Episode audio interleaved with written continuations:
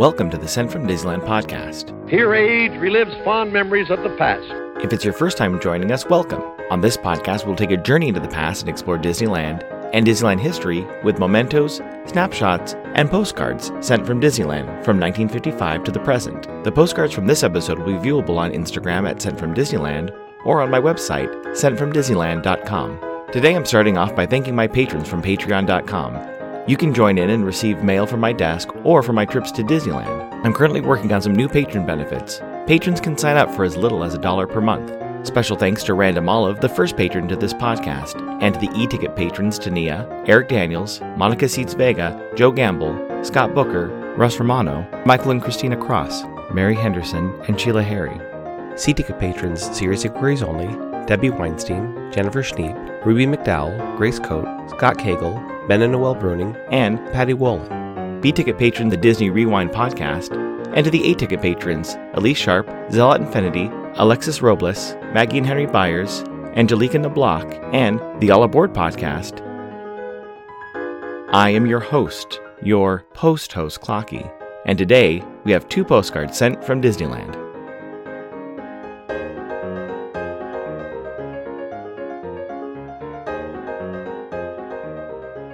The front of our first postcard has four images of Disneyland, with Sleeping Beauty Castle, the Mark Twain, and if you look closely, you can see the top of the Matterhorn, a Jungle Cruise boat passing the Hippo Pool, and the entrance to Tomorrowland with the People Mover. In the center of the card is the word Disneyland in red Gothic type.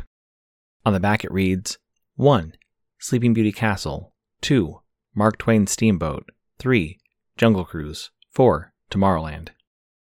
It's postmarked July 12, 1968, with a Montpelier, Idaho cancel and a 5 cent gray and white George Washington postage stamp, Scott number 1213. I assume they visit the park on Monday, July 8th, when park hours were from 8 a.m. to midnight. The weather was a high of 89 and a low of 68. It's addressed to a Jan Nelson of Kiowa, Kansas.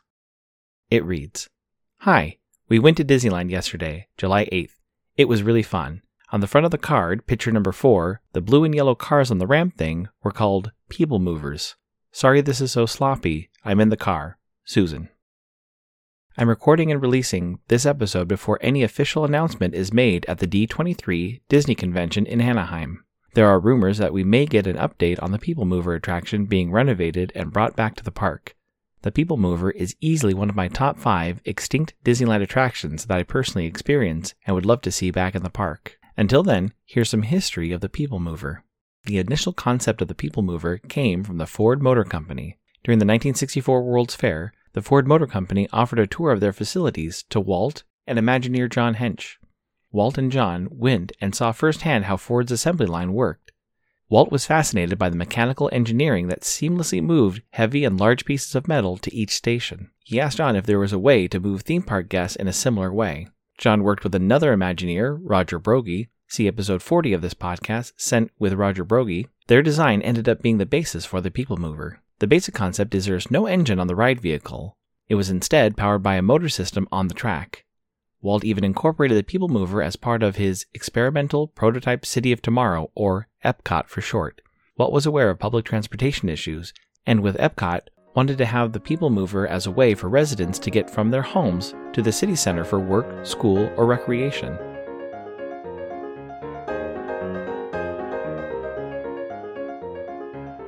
I'm currently organizing all my stamps from Enfield Post and getting ready to use some on my Patreon postcards and even some holiday cards later in the year.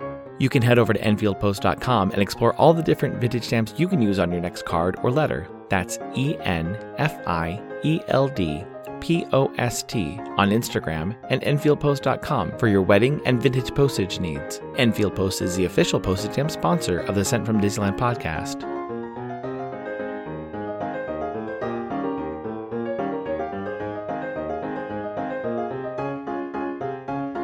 The front of our next postcard has the Matterhorn looking over Tomorrowland.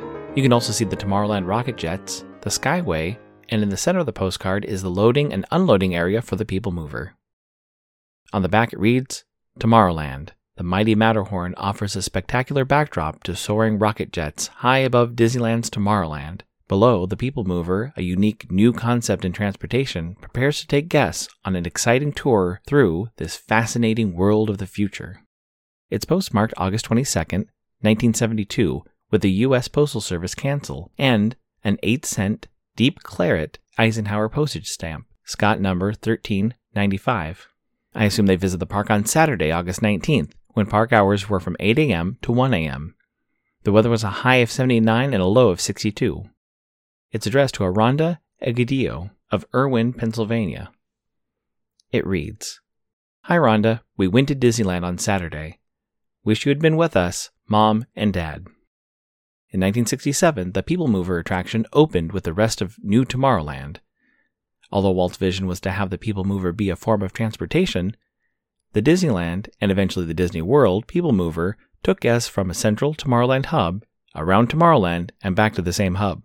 One of the great innovations of the People Mover was that it continued to move. The platform that guests would use to board the People Mover cars moved along with the cars, making loading and unloading of the ride vehicles almost seamless. As I mentioned before, the ride vehicles had no motor propelling them forward.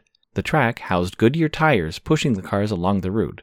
Goodyear was the original sponsor of the People Mover. The constant motion of the People Mover fit the new Tomorrowland theme of A World on the Go, and due to its expansive track was one of the most visible attractions in the land. The attraction began with guests boarding the ride vehicle and heading down towards the hub in Main Street, USA. It then took a left into the show building for Adventures Through Inner Space, which eventually changed to Star Tours. Guests could see a preview of the attraction queue before heading out to the top of the Mission to Mars show building. In 1977, there were two major changes to this section. One was the addition of Space Mountain, and guests would be able to catch a glimpse of the Space Mountain ride vehicles flying by, and the addition of the Super Speed Tunnel in the America Sings building. The superspeed tunnel included projections of cars racing next to the People Mover, which only ran at 6 miles per hour. This would change again in the early 80s, which saw the addition of the Tron projections replacing the superspeed tunnel projections.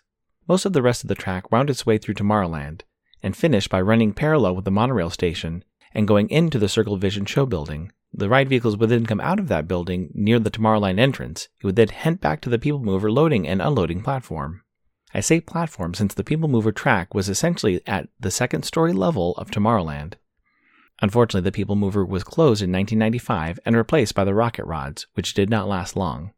It's sad to see the abandoned track around all of Tomorrowland, but with any luck, there may be, or has been, an announcement made at the D23's 2022 Parks and Experiences panel.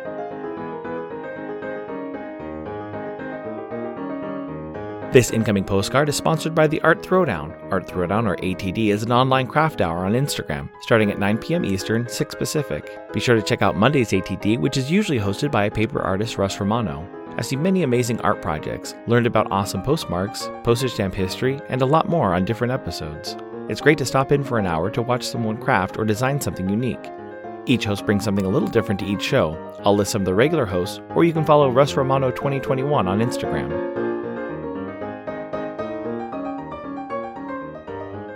Front of my incoming postcard has five palm trees reflected in calm waters. In the distance, you can see the final light of a sunset. On the bottom of the card, it reads Coconut Lagoon. It's postmarked September 1st, 2022, with a Honolulu, Hawaii Thinking of You cancel and a Red Barn Forever postcard postage stamp, Scott number 5547. It reads Clocky, how are you? I hope you're well.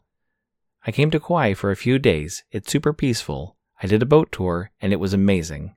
Timothy. Thank you so much for the postcard, Tim. This is a good reminder to pack my vintage Tahoe postcards and some stamps. I'll be heading there this weekend.